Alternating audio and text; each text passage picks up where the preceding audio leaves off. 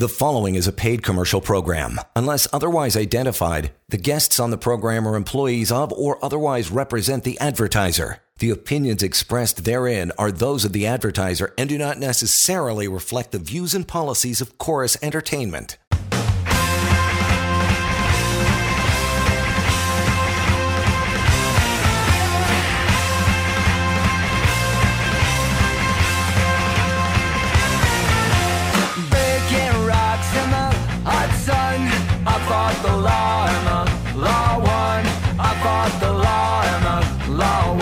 Greetings. We are back, which means you are back. Good to have you along. The Employment Law Show. Scholes here, and Jon Pinkus, employment lawyer, Samfiru Tamarkin, LLP is where you want to reach out to Johnny anytime. Ask your questions when we're not doing this amazing, insightful half hour of radio, which is meant to educate you over the next 30 minutes about uh, your workplace rights. Employment laws is what we focus here. Obviously, it's all in the title of the show, right? You can reach John outside the show anytime, 1 821 5900, help at employmentlawyer.ca. And main topic tonight that we'll get to is what you need to know about employment agreements. There you go. Super important right from the get go when you get a new job, and even midstream, even more so. So we'll uh, drill down on that a little bit. But, Johnny, we always start off with the case of the day, something you've been working on, brother. What do you got? We'll start with the case of the day. Uh, this is a, a very interesting one. Um, uh, someone who had been working for a fairly small company as a marketing coordinator. And what happened is the company recently started a massive marketing campaign that added significant duties and responsibilities to her plate. So she found herself working very early in the morning, late in the evening, even on weekends. And all throughout that time, she's receiving emails from her boss asking her to finish these tasks right away. So she feels she has no choice. And she was okay with this for, you know, maybe a week or two. But after a month goes by, she finally got fed up and said, I need to do something about this. And she asked them, she says, I'm working 60 to 70 hours per week. I should at a minimum be paid overtime here. I know that's the law. And the response that she gets from her boss is, no, you're paid a base salary and you get paid fairly, so we don't need to pay overtime. And that's, of course, wrong. Uh, and she starts a complaint at the Ministry of Labor for her overtime pay. And after an investigation, uh, they find, an employment standards officer finds that she is owed overtime pay. So the company has to pay it. And then they fire her. Of course And pay her two and pay her two weeks' pay, which is what they say they owe her under her contract. Now, the reason I, I bring up this this case is because it just hits on so many levels, on so many issues that are important for employees. Now, first of all, a good reminder, like we were saying, that yes, you can be entitled to overtime pay, even if you are paid a base salary. That's not the end of it. Uh, and secondly, you know, after she makes a complaint and she's fired, this is an obvious reprisal, right, for her bringing an employment standards complaint, an obvious reprisal for enforcing her rights. And, and the law just does not allow for that. And that's actually a very serious offense, something the law takes very seriously, and uh, the employer is liable to pay her some significant compensation for that issue alone. Uh, so, and most employers are sensible enough not to do that, which is why people should be comfortable doing that. But finally, most importantly, to our listeners, you know, the fact that this company has a contract where they claim that they only owe her two weeks' pay is not the end of the story either, because most contracts we see, uh, and like this one, uh, are completely illegal. And because it is illegal, she's owed her full severance entitlements. And given all the things that the company is doing wrong here, this is going to be a pretty straightforward matter to resolve. So the two big lessons here, you know, first of all, do not be afraid to enforce your rights. If it's during your employment, the Ministry of Labor may be the place to go if it's for something like overtime vacation. If it is the end of your employment, do not go to the Ministry of Labor. Speak to an employment lawyer and don't take what your employer says at face value. So lots to take from this, but most importantly, you know, speak up for yourself. Don't be afraid to enforce your rights. Speak with an employment lawyer, right? What's the harm of at least understanding, knowing what your rights are? We'll start uh, getting down on our main topic for uh, today's show. That is what you need to know about employment agreements. There you go. That that just segued nicely into the main topic, Johnny. What are employment agreements? Why are they so important? Be, beside the obvious one you just mentioned there, give me some other reasons why.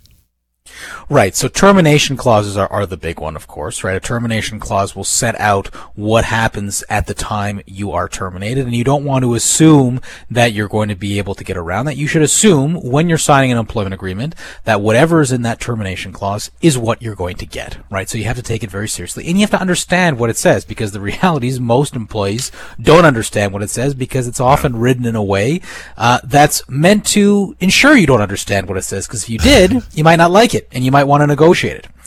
Uh, the other thing about employment contracts that is important is that it sets out, uh, you know, other than setting out your salary and your hours, uh, it could have other provisions that limit your rights. So it could have a provision, for example, that gives the employer the right to cancel uh, a work from home arrangement, which is becoming increasingly popular and increasingly important. So if you take a job on the basis that this is great, you know, I'm not getting paid as much as I thought I would, but I'm getting to work from home, and that contract has a little clause hidden in there that says, well, we can end this at any time that we want. Hmm.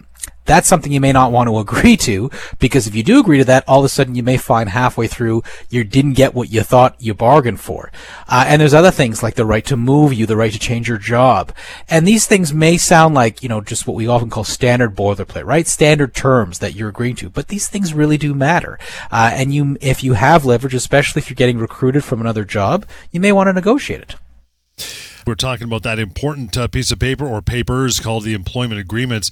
Um, and you know anybody who's uh, listening and has listened to the show for any uh, reasonable length of time would know the answer to this question. But I'm going to throw it out there for those who may still be shocked by this. What's better, handshake deal? Okay, here you go. Nice to meet you. Enjoy the coffee. We're starting work tomorrow. Or here's your 10 page document that covers everything. I'm going to say, and, and keep in mind this this number is is arbitrary, but I think it's a good mm-hmm. illustration.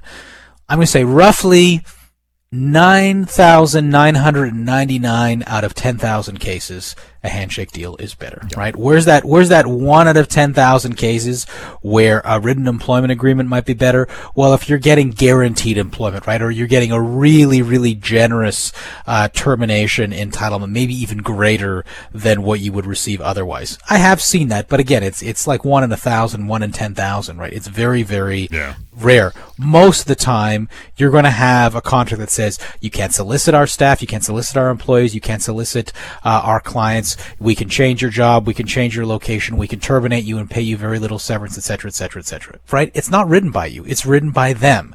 And remember that because it's not written for your benefit. It is written for the employer to give them the maximum benefit.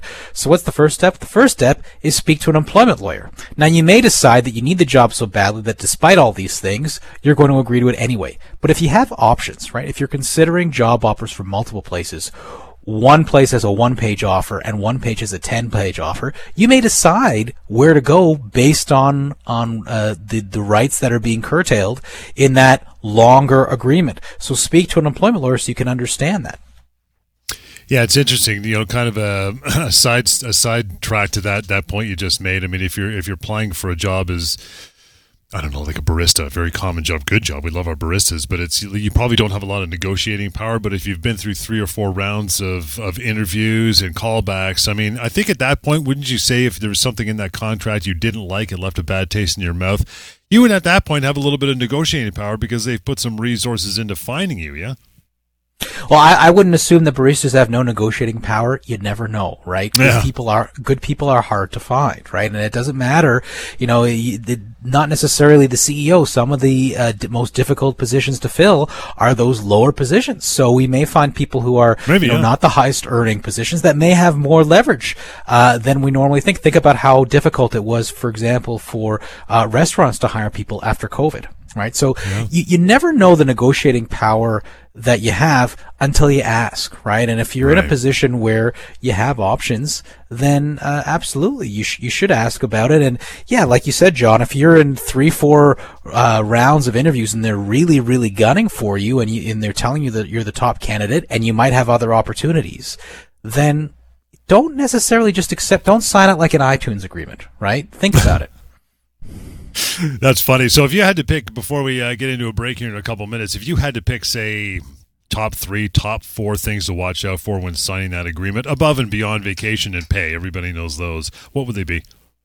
Number one, termination provision right?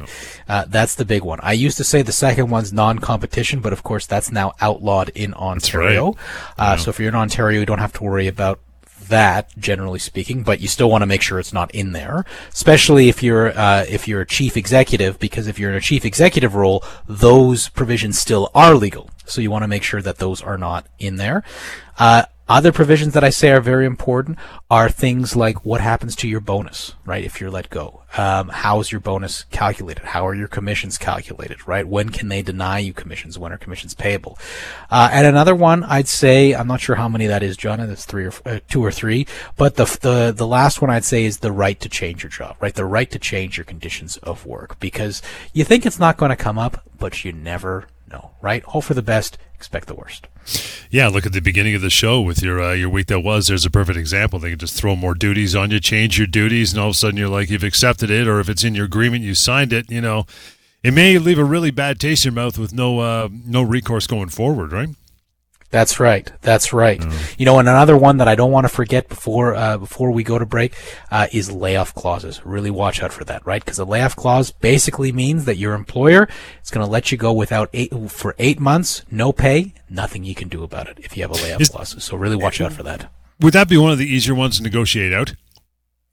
Depending on the job, I find that sometimes those are just put there as a matter of course, and they didn't really think about it. So if you're applying to be a, a manager or a you know a, a plant manager or, or superintendent or a manager of an organization, and you see that in there, often I have clients just go in and say, "Did you mean to put that in? Because it doesn't really seem like it makes any sense for my job." And often they can they can negotiate those things out. If they're going to let you go, they should pay you severance. Exactly. It's always that way, right? We'll take a short break, guys. Got lots more coming up here. We'll finish off uh, what you need to know about employment agreements. If we got time being let go from your job without even realizing it, that's never good. And possibly email help at employmentlawyer.ca the email. And to reach John outside this, you can also go to pocketemploymentlawyer.ca. Don't forget about the phone number, all right? 1 821 5900. Short pause. Back with more as we continue more of the Employment Law Show. Hang in there. You're listening to a paid commercial program. Unless otherwise identified, guests on the program are employees of or otherwise represent the advertiser. The opinions expressed therein are those of the advertiser and do not necessarily reflect the views and policies of Chorus Entertainment.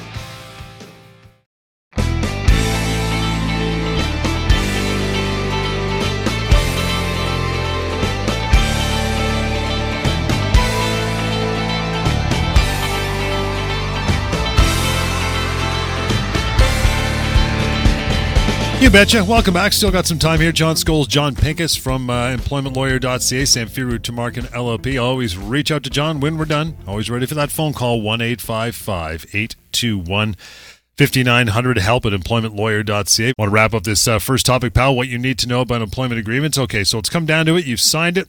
You've listened to this show. You didn't get advice. Uh oh. Now what?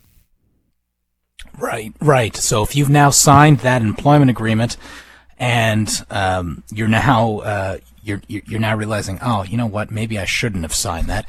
If you're still employed, not much you can do about it, right? You've signed it. Just watch out if they ask you to sign another contract, uh, which does happen from time to time. Make sure that next time you speak to an employment lawyer and consider uh, not signing it, because if you are being asked to sign another one, there's a chance that it might be because the first one that they had you sign is not enforceable. If you have been let go after having signed an employment agreement, well, you should definitely, at that point, speak to an employment lawyer.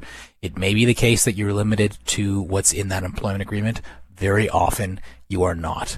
Uh, and if you are not, then the difference could be massive. It could be tens of thousands of dollars or more.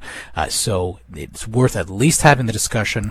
We'll be able to tell you as an employment lawyers if you're going to be held to that, uh, and uh, make sure that you get what you're owed in the circumstances. I want to switch gears here for a moment. Get to an email from Melody. Says, "Guys, was uh, was let go in December 2021. Didn't get a fair severance package. Is it too late for me to do anything about it?" Well, no, it's not, but time is definitely of the essence. And uh, you are very, very close to that, what we call that limitation period, that two year period, at which, after which time that's it. You're sunk, right? If you miss that limitation period, there are no second chances. Uh, so fortunately for you, Melanie, it's not too late, but I'm going to recommend you call us right away so we can help you negotiate a severance package. And for anyone listening, this is another important reason that if you're let go, don't wait. Do something about it right away. Call right away. Understand at least what your rights are so you can uh, make that decision. Don't wait, you know, months and months, uh, because there's a two-year limitation uh, date for all claims, but there may be other options that have shorter um, timelines. Uh, for instance, federal employees have shorter timelines for certain options that they may have. So, bottom line, don't wait. If you've been let go, make sure you speak to a lawyer as soon as you can. Uh, switch gears back to the second, to- second topic for the uh, the uh, show. John, see how many we of these we can get through. That is being let go from your job without even realizing it. Number one, you're on a temporary layoff. That loomed large over the last couple of years, huh? Yeah, it really, really did, and we still see it from time to time. Certainly not as often as we saw it during the pandemic, but layoffs are going to happen, especially in a shrinking economy. Uh, we're seeing layoffs now, usually permanent layoffs, other in other words, terminations. Right. But sometimes companies hope that things will improve in this in the future, or they want to defer having to pay off severance, so they'll put you on a layoff. And this really brings home what we were talking about earlier about layoff clauses, right? Because if you've agreed to a layoff clause, nothing you can do about it. You've just got to wait it out and they either bring you back or they have to pay you severance at the end of that. But if you have not agreed to that, if you've not agreed to it expressly, uh, and especially if you've never been laid off before, then you're entitled uh, to severance, just like everyone else, right? Even though they're saying it's temporary, you don't have to treat it as temporary, right? You can treat it as permanent if it's something you have not agreed to. And the way that you get your severance is to speak to an employment lawyer who can help you pursue that as a constructive dismissal. Number two, you uh, may not realize you've been let go. Uh, if this happens, your employer changes the terms of your employment. The obvious one is like salary, which, by the way, temporary layoff is 100% pay cut. So just keep that mm-hmm. in mind. Uh, job mm-hmm. duties, work locations, another big one, too, yeah? That's right. But you got to be really, really careful with this, right? The last thing you want to do, and I do see this from time to time, is where an employee leaves their job claiming constructive dismissal because something happened without speaking to an employment lawyer please, please don't do this, right? I mean, if you're going to quit, you're going to quit, but you should, if you're considering treating it as a constructive dismissal, you have to know what your rights are. Because after speaking with us, we may end up telling you, you know what? This doesn't quite meet the mark of a, of a constructive dismissal. Or we may tell you it's a constructive dismissal, but it's not a terribly strong constructive dismissal. Or we may tell you it's a very strong constructive dismissal. But you have, you, you, you have to understand what that looks like before you jump into that process. But if the company has cut your salary, right? Changed your work location or significantly, significantly changed your duties. That can be constructive dismissal. Uh, another one is, uh, you know, if you're, if you're demoted, that can be constructive dismissal. So things that are changes to your job that affect you in a substantial way can entitle entitle you to severance. You just want to make sure you go about it the right way. And that first step, give an unemployment lawyer a call demoted even if there's no pay cut involved, right? Absolutely, right? The law is very clear that just because they haven't cut your pay does not mean that you have not been constructively dismissed. If you're put into a role that is of, of uh, much lower stature uh, and has, uh, you know, for instance, you have someone who used to be reporting to you uh, and now is at the same level as you, uh, that's humiliating, right? And if you're not inclined to tolerate that, you may not have to talk about being let go from your job without even realizing it. Uh, the company you work for, oh, there's a for sale sign out front. What do you think? Right. So if we're talking about a company whose assets have been purchased, what that means is you are being automatically, by law, terminated from your old company. Um, and if the new company does not offer you a new job, you're entitled to your your full severance. Now, if the new company, the company that's buying the old company, offers you a job on reasonably similar terms and you uh, accept it, well, then that new company is your is your employer, and you just have to make sure that um, there's an understanding that if you're let go, you're going to be paid severance just as if you were let go from the old employer, right? And so that might require negotiating with a new employer. If the new company offers you a job, but it's really not the same at all, it's just not mm-hmm. comparable, then you actually can go back to the old employer and say, you owed me my full severance, not just my minimum severance, but my full severance. Even though you were never quote unquote fired, you basically have been fired because the old company's been sold and you don't have a reasonable opportunity to accept. Yeah, you haven't stepped foot the first day for the new owner, so therefore the seller pays you the severance, yeah? That's right. Right. Yeah. Another way, way you may have been fired without realizing it is the employer you're with won't accommodate your medical restrictions outlined by your doctor, too, right? Right, right. Now, this is a very, very complex and difficult situation, and uh, often not only requires a consultation, but usually a long consultation where we can look at what medical conditions you have, what efforts they've made to accommodate you, and why they're saying they can't. And the really tricky thing about this is you often don't know as an employee what is going on uh, on the ground for an employer. And and as employment lawyers, we can, if we intervene, we can often find out what exactly that is and better assess it. Uh, but you should never ever quit your job on this basis uh, before having an in-depth consultation with a lawyer. Uh, maybe we can get you back at work, or if we can't get you back at work, we at least want to make sure that we're solid in being able to prove that they should have accommodated you. Get one of these. Uh, last one here, I guess, for the uh, for the show is you have to deal with a poisoned work environment. That's never nice. No, poison work environments are terrible. And, you know, if you're in a poison work environment, it really feels like the most obvious situation where you should be able to uh, quit and get your severance. But on the contrary, these are actually the most difficult, the most risky uh, constructive dismissals. And I typically say that uh, they should only be pursued in the most egregious cases. You have to document everything, uh, make sure, you know, if you have witnesses that you, you know, confirm things with emails with them. Uh, and there are various steps that you could, other steps that you can take in consultation with an employment lawyer to help you document what's happened and show that you really have no other choice uh, but to leave. But these are very, very difficult. You certainly don't want to do it on your own, uh, and you have to go into it expecting that it's not going to be uh, one of the more straightforward matters to deal with. That'll just about wrap it up for the half hour, man. Thank you so much. And uh, for you moving forward, uh, any of these matters come up in your uh, your work life, just reach out, make the phone call before you pull the trigger on anything. One eight five five. 821 5900 or uh, get a hold of Mr. Pinkus and the team. The email address is help at employmentlawyer.ca and that website, free, anonymous to use. You'll have access to the severance calculator, which is a beauty. That is pocketemploymentlawyer.ca. We'll catch you next time right here on the Employment Law Show. The preceding was a paid commercial program. Unless otherwise identified, the guests on the program are employees of or otherwise represent the advertiser. The opinions expressed therein are those of the advertiser and do not necessarily reflect the views and policies of Chorus Entertainment.